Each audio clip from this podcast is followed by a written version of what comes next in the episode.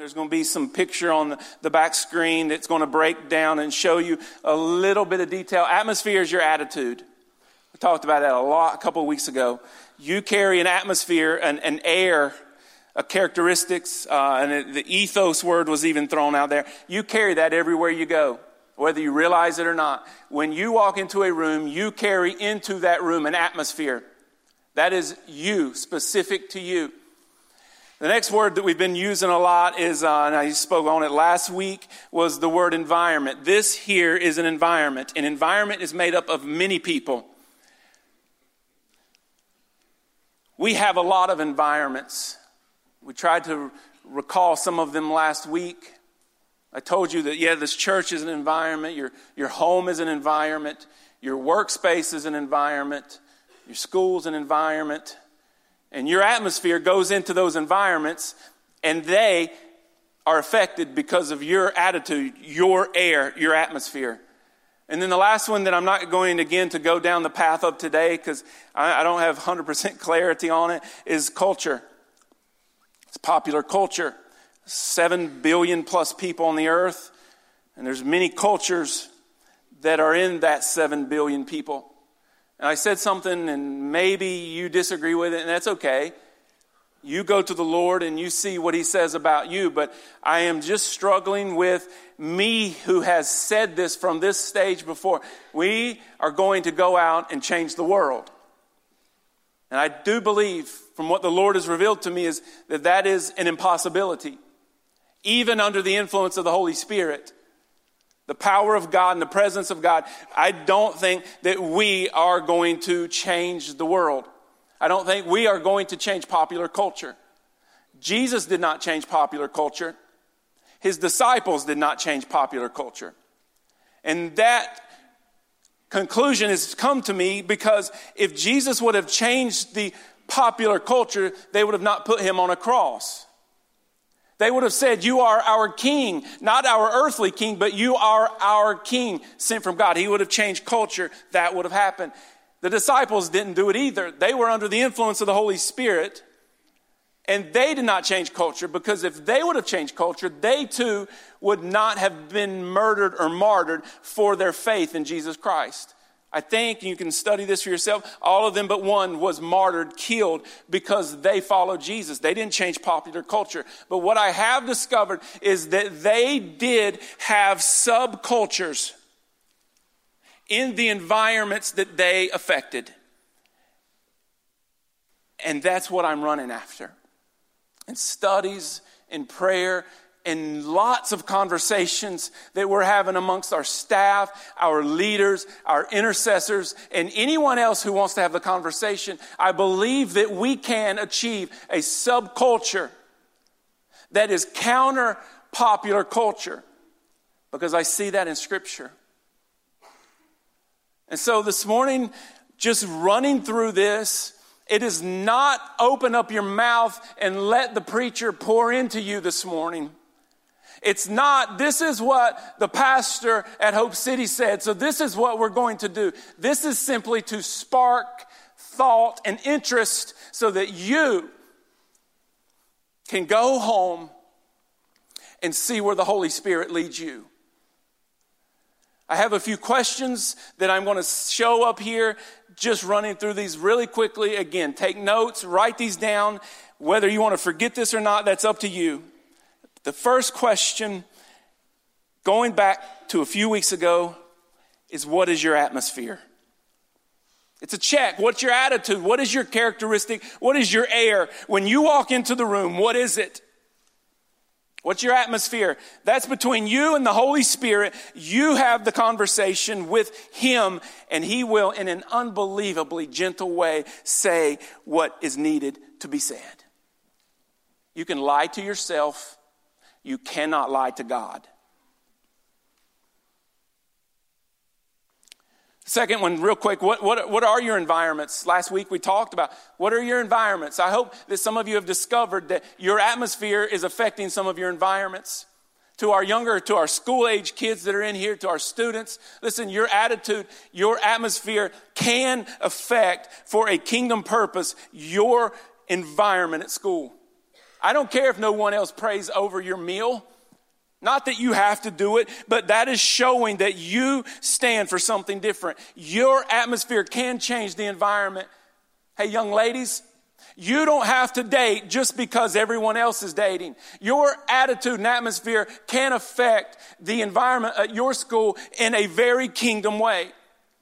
But you cannot just submit to, I'm going to go with the flow. You cannot just submit to, it is too difficult to go against the popular culture. You have to take a stand, and I'm not just speaking to the students here, but you have to, if you're wanting to be a part of a different environment than what some of you grew up in, you're going to have to take a stand.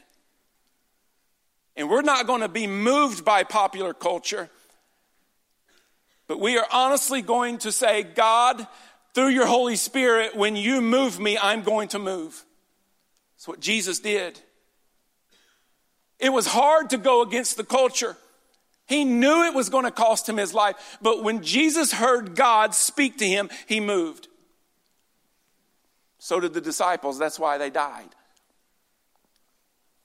And then the last question that we're going to hang on here for just a few minutes this morning is what expectations does your environment have? Just real quick, every one of your environments has an expectation, whether it's voiced or whether it goes unsaid. Every environment, every environment has an expectation. Here in the church, I believe that we have done a less than stellar job of voicing expectations. I think we're afraid of running people off. I think we're afraid of hurting people's feelings, being offended. But in our conversations around the table, I don't know of any other entity that you can go and be a part of and not have expectations laid out before you.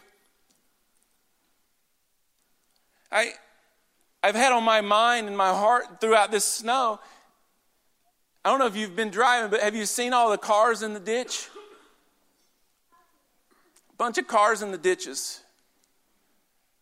I know that I was talking to a fireman just earlier this morning. He said that there was already a, a house that burnt in Thomasville. I've been hearing of others that have been burning. My heart has been for police officers, these first responders, and our firemen, because I know that when we're stowed up by the warm stove, they're out there seriously risking their lives. And I have a brother in law who's a fireman. I have some other uh, friends that are firemen. I've gotten sort of brought into not their circle, um, but I, I start to see that there's a subculture in the fire and the police industry and I want to tell you, there are some very strict expectations in that environment. But do you know why there are expectations? It's for their good and our benefit as well. Can you imagine? First of all, listen, I'd have to shave my whole face to be a fireman. At least not have this mustache, or I could have the mustache but nothing else. It's an expectation. But can you imagine if they just let me walk in and hang out in the firehouse for a little while and then there was this house fire and they said, Oh, Scott, you've been here for three or four days, man. It's great. Hey, why don't you go in there and put that out? You know what's going to happen? I'm going to die. I'm glad you think that's funny. I'm going to die, possibly injure or kill other firemen who I just wandered into their environment. I'm going to cause the house to probably burn down. And if there are people trapped in the house, guess what? There are going to be other deaths. Calamity happens when I am not living up to those expectations. I wandered into uh, the, the YMCA in High Point the other weekend, and there was a karate skills thing. Don't even know what it's called because it's so foreign of an environment to me. But we were there, had a lot of time on our hands, and my four year old sat on my lap and loved watching as people of all ages men, grown men who, who, who were doing some amazing things to young children who were breaking boards with their fists and all kinds of things. And I just sat there and I thought, they have expectations. You see, I just can't show up at their dojo, I guess that's what it's called, their dojo, and bring me a recliner and sit in the recliner and watch them do all of these moves and training and just eat chips. I just can't do that, can I? Listen, they're not even going to allow me to do that, maybe once. But then they're going to say, listen, this is not what this environment is for. But you see, it's not that they're trying to be mean, they're trying to protect me. Can you imagine what would happen if I went to a karate tournament, but I just remained in their environment and sat in the recliner and ate chips? I'm going to go fight someone in my weight class, heavyweight, and I'm going to get killed. Right? So listen, I want to put this in the context of Jesus followers. We've been afraid to voice expectations. But you hang out in this environment. And we don't say that these are the expectations of the Father and this is the example that Jesus set before us. We don't do any of that, but expect you to go out there in life. And it's no wonder some of you are dying. Because you're trying to come be a part of something that you don't even fully understand what you've signed up for. You're getting killed out there. And so, this environment that we just labeled Hope City, as it has expectations because we're following after Jesus. And those expectations aren't even being set by me or anybody else. I, I go into Scripture and I see these expectations. And I just want to share just a few of them in time's sake this morning. There's going to be a lot of scripture that I uh, announce, that I say, that I'm not going to read here this morning. But I just have a few of these that I've read through in the early books of Acts that I see expectation of generosity. It was just an expectation back then. I, am in Acts chapter 2 if you want to follow along, and I'll probably say a few of these that you can maybe look up later. But in, in Acts chapter 2, I'm just starting here in verse 42, it says, They devoted themselves to the apostles' teachings and to the fellowship, to the breaking of bread, and to, to prayer. Everyone was filled with awe, and many wonders and miraculous signs were done by the apostles. All the believers were together and had everything in common. Look at this. Verse 45 selling their possessions and goods they gave to anyone as he had need. I turn over to the fourth chapter and I see the same thing. Chapter 4, verse 31, it talks about their generosity. Listen to this. It says,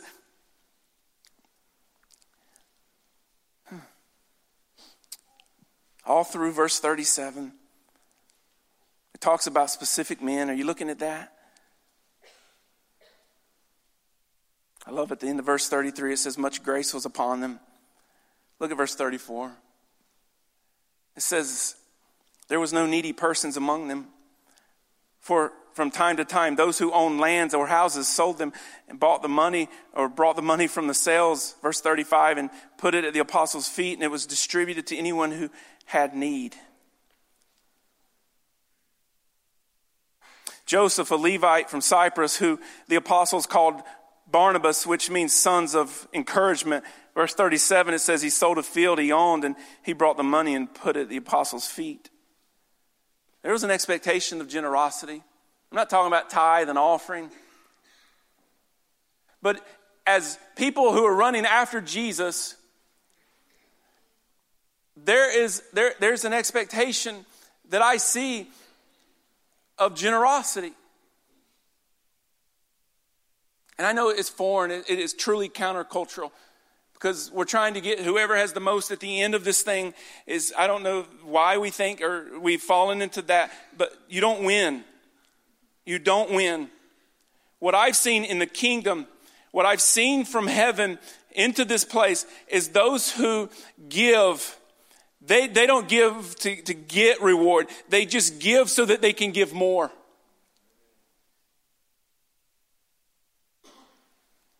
There, there's a culture, there's an environment, there is expectation of generosity if we're running after Jesus. And let me just say this because in the church we've done this, in this world we've done this.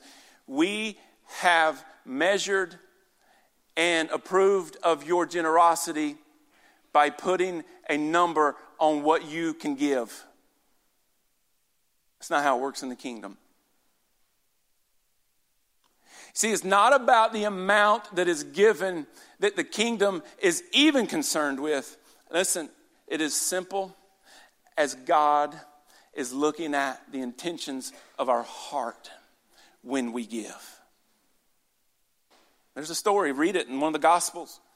It talks about this lady, she had like two pennies and she gave it, and Jesus loved the fact that she gave everything she had.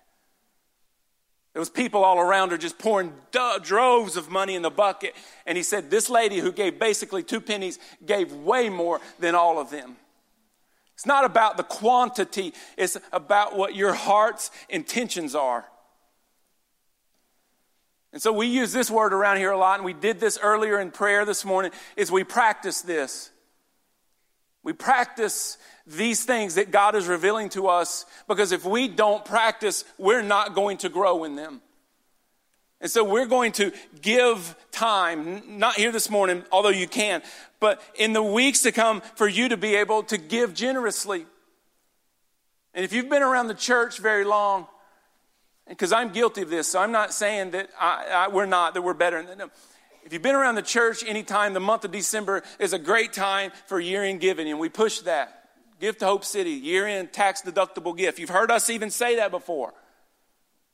That's not, well, I, I, honestly don't think that's what God wants to do. If you want to do it, that's up to you and God. I want to know that your intentions are pure in that. But here's the thing we want you continuing to practice generosity.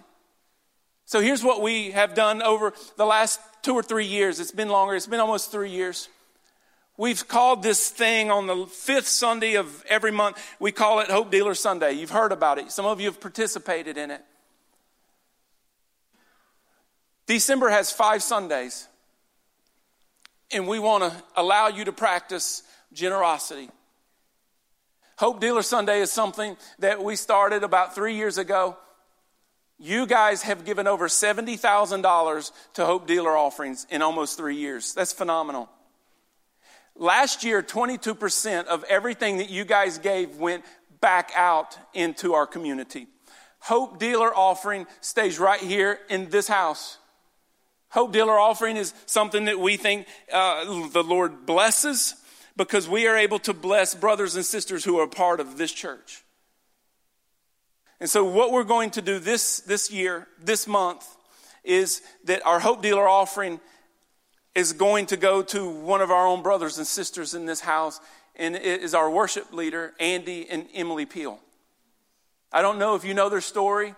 This is very hard for them to even sit in this service and hear this kind of thing because, listen,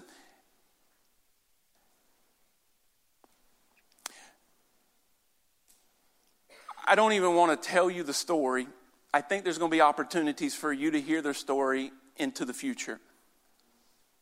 They'll share you their story.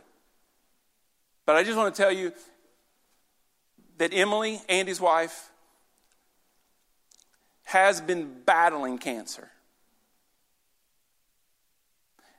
Insurance has denied any help, and that is what they face. But what I've seen coming from them is a closeness, not only in their relationship with each other, but there is a, a, a, favor on them that is affecting many other people that they are in relationship as well. They have a story that is in the making.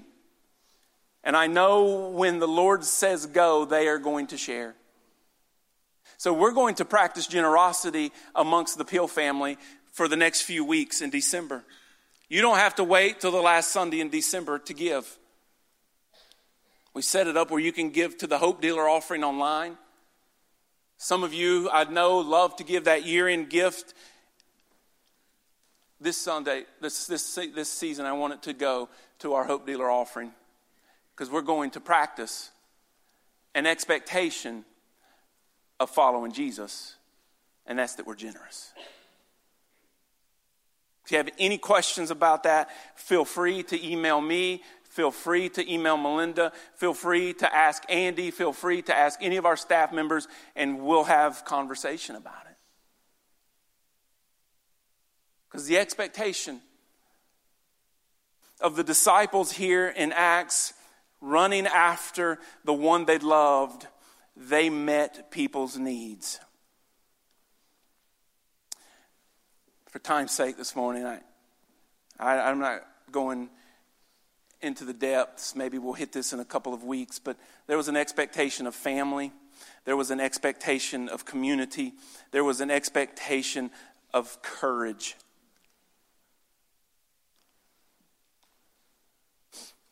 The last two for just a few minutes.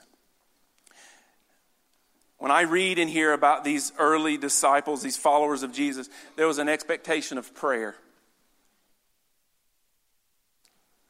And I'm not just talking about you praying over your meal. I'm not just talking about throwing something up. Hey, hey, God, I need, I'm in a bad spot. I need your help.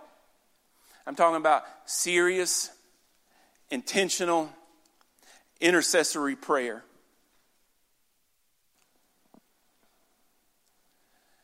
This is something that we're going to have to teach a lot on. This is something that is foreign to many of us. It was foreign to me a couple of years ago when I got surrounded by a group of intercessors who prayed like I'd never heard anybody pray before. It was brand new to me. If I'm being honest, it was a little aggressive. But these people believed in having conversation with God and it has continued to this very day. And I believe I am reaping the benefits, and you are reaping the benefits of people who take conversations with God very seriously. You can go through all of Acts early on. It was constant. They were praying. They were praying. Acts 1:14. Acts 2:42. These are just specifics. Acts 4:31. These are intense times of prayer.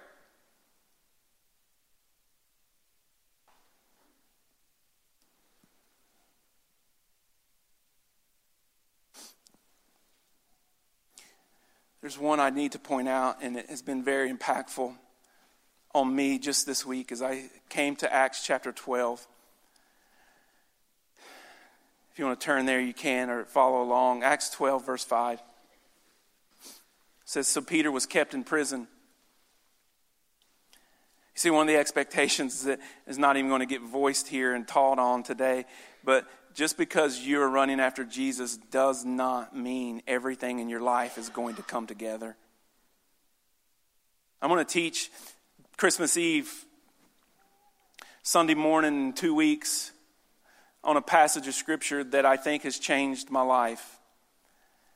And it just happened just a couple of weeks ago. It's Ephesians chapter 2 verse 6. That's for Christmas Eve.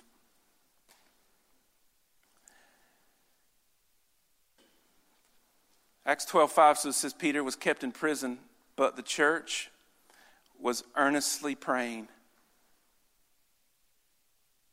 Guys, People running after Jesus, that's what we do. That's an expectation. And this isn't to shame anyone. Listen, I'm the first to say my prayer life is not even where it needs to be, but I have people around me encouraging me. And I look through this crowd and I see people who have spurred me on to pray.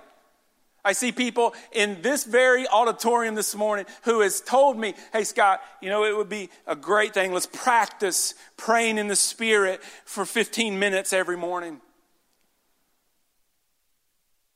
We have prayer meetings throughout all the week. Last night there was a Christmas party at not this place, but at a barn in our community. And it was a bunch of people who are intercessors, not only for me, this church, you, but this entire community. There was a Christmas party of intercessors last night.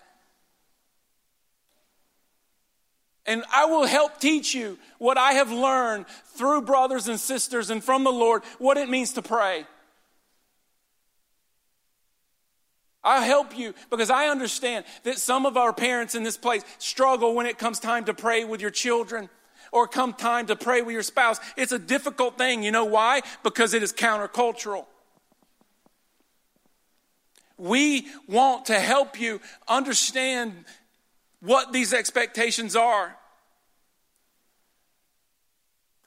Here in this passage alone, Luke writes this and he uses the two words earnestly praying.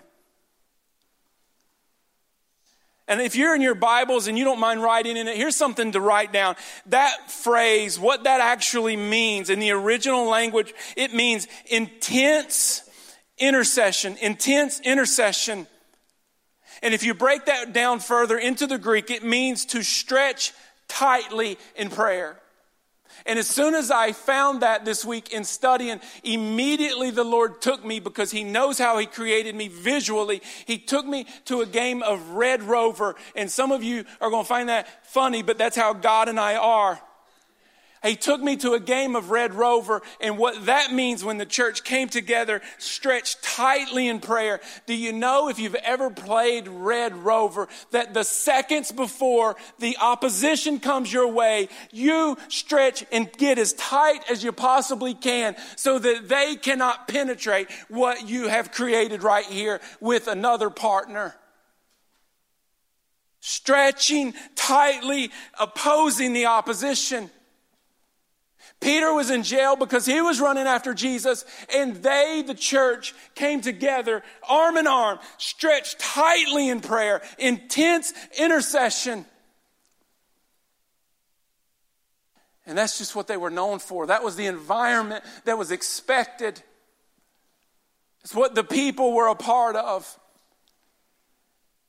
And it is my, our goal to not look like everyone else just so that we don't look like everyone else. But it is our goal and God given mission that we create environments where intercession, intense intercession is the norm. So we just try to set environments like Wednesday night at 645 right here in this place. I know I look around, I see some of you here that are attending those prayer meetings.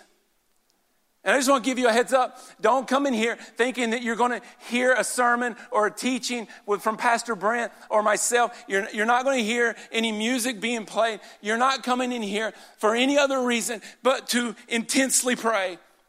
I, I haven't even been here the last few weeks. I don't even lead these things.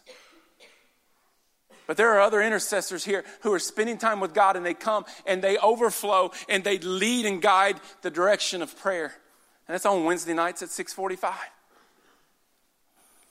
I don't know how else to do it. I, I, haven't read any books. I didn't go to school. I don't know any other way to do it than to start to get into an environment and just see what God does. And then the last thing, I'm going to run out of time here this morning. You can go look at this and read this for yourself. It's in Acts chapter 12, just below that fifth verse. And it is these people They had an expectation of powerful moves of God. They expected God to move in powerful ways. And, I can just be honest because, again, that is part of this environment is honesty and being very real. Uh, I, I just have to say, there's some times, even in my current life, where I'm like, I know God's good. I know He's powerful, right?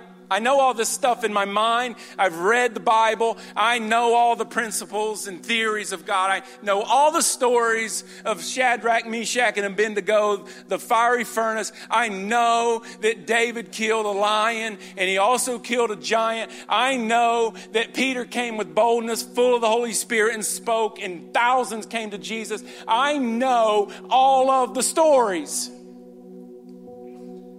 I'm tired of just knowing the stories. I want a life that is guided in expectation that He, my dad, is going to move in a powerful way. I want to wake up tomorrow morning and my feet hit the floor and I am going to be disappointed if miracles don't happen. I want to know that I am bothered if I am not seeing powerful moves of God.